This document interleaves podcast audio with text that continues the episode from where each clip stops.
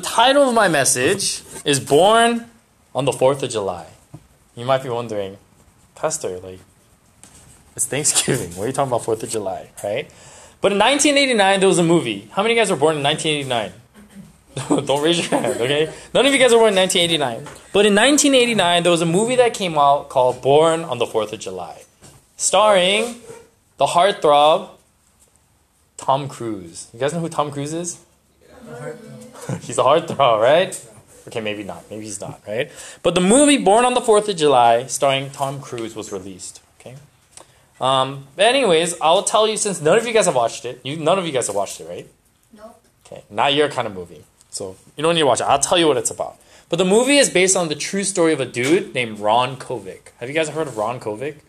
Okay, so Ron Kovic, okay, he's the typical patriotic, all-American dude, right?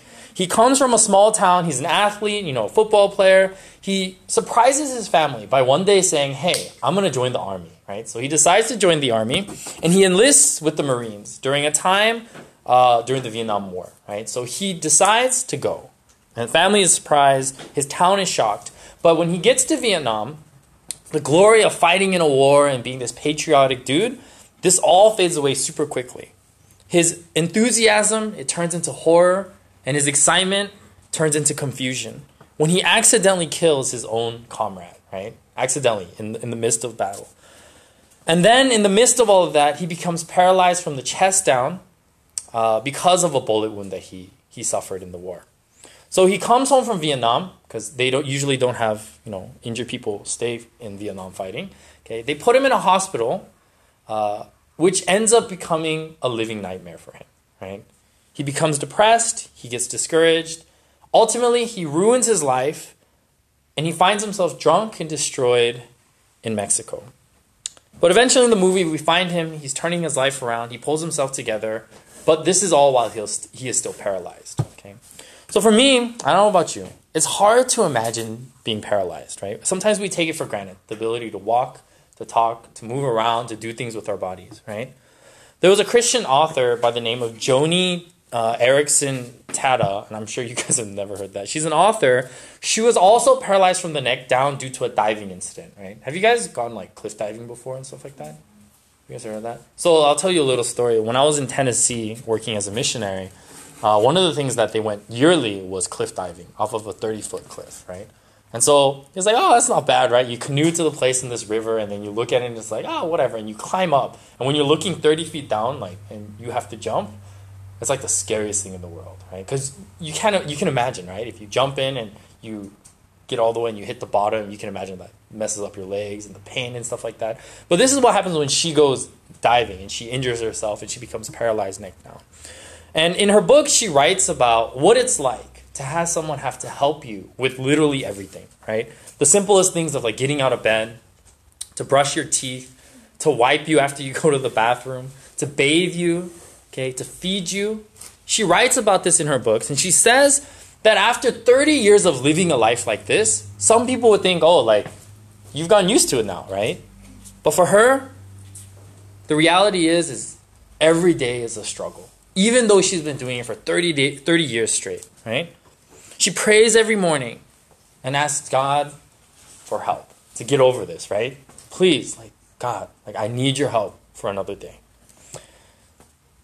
And I'm sure some of you, if not all of you, have experienced this feeling of like helplessness, right? Have you guys had that feeling of like when you felt helpless, hopeless, like you couldn't really do anything? Or like an obstacle where like you guys couldn't like overcome? I'm sure you guys had those kind of struggles. Just think about like kind of reflect on that, right? Whether it be a physical, spiritual, or mental battle, we all agree that this feeling of hopelessness is something like we don't want to experience, right? That's not a really positive feeling to have, right? You don't want to like, oh, I want to feel hopeless today. Like you, we don't think that way. I hope not, right? Okay. The feeling of being totally helpless and dependent on others, at least for me, would be enough to put me like into a very deep, dark depression. Right? I would go crazy if I couldn't do anything for myself. And most of, most of you would likely uh, feel the same. And I want you to think and imagine. I want you to think and imagine what it would be like before a time of things like wheelchairs, motorized chairs, rehabs, braces, hospitals, this modern medicine that we have. I want you to think about a time before that happened. And today, we're gonna, um, if you have your Bibles or if you have your phones, if we can have some people read that. Uh, but we're gonna go ahead and talk about a man in this in this story, uh, in the biblical times, that lived in a time like this, right, where he was paralyzed with no benefit and no comfort that we have in today's modern world. So if you have your Bibles, uh, if you can turn to John five, one to fifteen, and then we'll quickly go through that. So if you can find a Bible, grab a Bible. 5, 1 to 15. And we'll just read along. Actually, I'll just read it because I'll read it really fast. Uh, but if you can find it, just read along. John 5, verses 1 to 15. Okay. So I'll go ahead and read that really quick. John 5, 1 to 15 says, Sometime later, Jesus went up to Jerusalem for one of the Jewish festivals. Now, there is in Jerusalem, near the sheep gate, a pool, which in Aramaic is called Bethesda, which is surrounded by five covered colonnades. Here, a great number of disabled people used to lie the blind, the lame, the paralyzed. One who was there had been invalid, or paralyzed, for 38 years. When Jesus saw him laying there and learned that he had been in this condition for a long time, he asked him, Do you want to get well? The valid replied, Sir, I have no one to help me get into the pool when the water is stirred. While I'm trying to get in, someone else goes down ahead before me. Then Jesus said to him, Get up, pick up your mat, and walk. And at once the man was cured. He picked up his mat and he began to walk. The day on which this took place was a Sabbath. And so the Jewish leader said to the man who had been healed, It is the Sabbath. The law forbids you to carry your mat. But the invalid replied, The man who made me well said to me, Pick up your mat and walk. So they asked him, Who is this fellow who told you to pick up the mat, pick it up and walk? The man who had been healed had no idea who it was, for Jesus had slipped away into the crowd that was there. Later, Jesus found him at the temple and said to him, See, you are well again. Stop sinning, or something worse may happen to you. And the man went away and told the Jewish leaders that it was Jesus who had made him well. Okay. So, how many of you guys are familiar with this story? Okay. I'm sure you guys have heard it, maybe a variation of it or whatnot, right? Now, to summarize once again, the man, okay, this man, he's laying beside a pool of water with a bunch of other sick people, right? And the reason why sick people were chilling at this pool was because what? There was this superstition. And what was that superstition? The pool made you well, right? They believed that angels stirred up that pool, and the first person to get in would get better miraculously, right? And we think of that now. It's like you know, if we saw a pool of water like starting to get like stirred up, we think, oh yeah, that's a jacuzzi, right? Like we would think that, right? But back in these days, they're like, no, like this is this is the angel stirring at the pool, so we have to get in as soon as it gets stirred up, right? We look at it now and we think it's ridiculous. It was simply a superstition that was thought of by the people. Now, the man couldn't get into the pool, right? Regardless, even if that myth was true, the issue was what other people got in before he did. Right? That was the problem. All he could do there was lay next to the pool, watching other people jump in, supposedly get better, right? Now, if you think about it even more, he couldn't do anything on his own, right? He couldn't eat on his own unless someone brought him food. He couldn't drink anything unless someone brought him something to drink. He couldn't even move without somebody having to move him, right? He had been considered an invalid for 38 years. You guys, none of you guys are 38 years old, right? okay, so as he watches other people walk around, right, you can imagine and live the people as people live their normal lives. You can imagine his anger, his frustration, right, hopelessness and bitterness as he sees people get in, as people move around and do their thing. But this was all going to change in the story, right? Jesus sees this guy laying by the pool and he learns about his condition from other people there, right? Jesus then turns to the man and he asks the most important question that this man is ever going to get in his life, right? the question of, hey, do you want to get well? Right? At first, you might think like, that's a crazy question to ask, right? Why would you ask somebody that was disabled or invalid, sitting by a pool for 38 years, do you want to get well? That's like a no brainer, right? Is that not? It's kind of a no brainer, right? You guys know what that means? a no brainer? It's like, isn't that obvious that the guy wants to get better? Like, he's sitting by the pool for a reason. He's been sick for 38 years. Why would he not want to get better? Right? What's really interesting, if you look in the story again, right? The guy, he doesn't even answer Jesus' question, right? Simply, he makes an excuse. And he says, What? Oh, no one can help me get into the water. Everyone else gets in before me. He complains that people get in there before he can get there. You can tell by his answer or his lack of answer to Jesus' question that he's full of bitterment and discouragement. But now, if you think about it, there's a lot of reasons why this guy maybe didn't want to get healed. Think about it, right? Over the years, 38 years is a long time. He's probably become dependent on people for, for money, for food, for water. He's learned the art of begging. And if he got healed, what, what does that mean?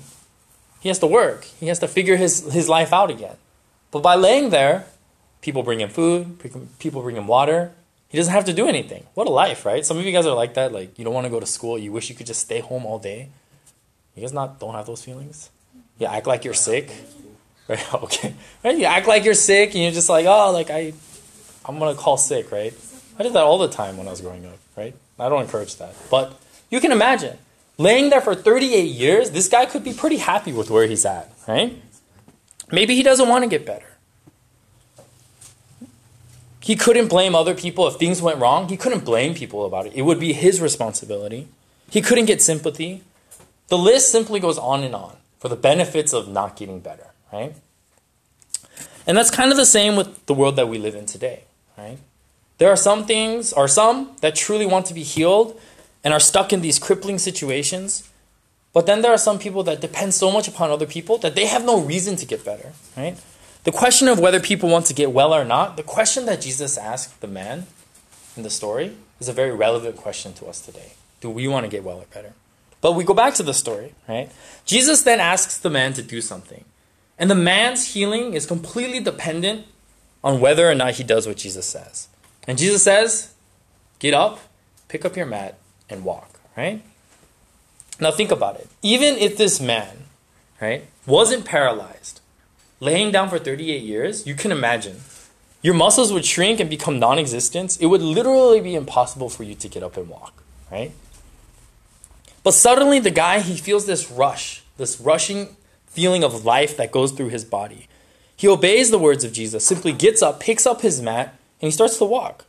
Now, the Bible doesn't say exactly how he was injured, whether he knew how to walk because he was injured while he was like a teenager or whatever, or if he was injured like that since birth so 38 years old or even older. We don't see that in the Bible.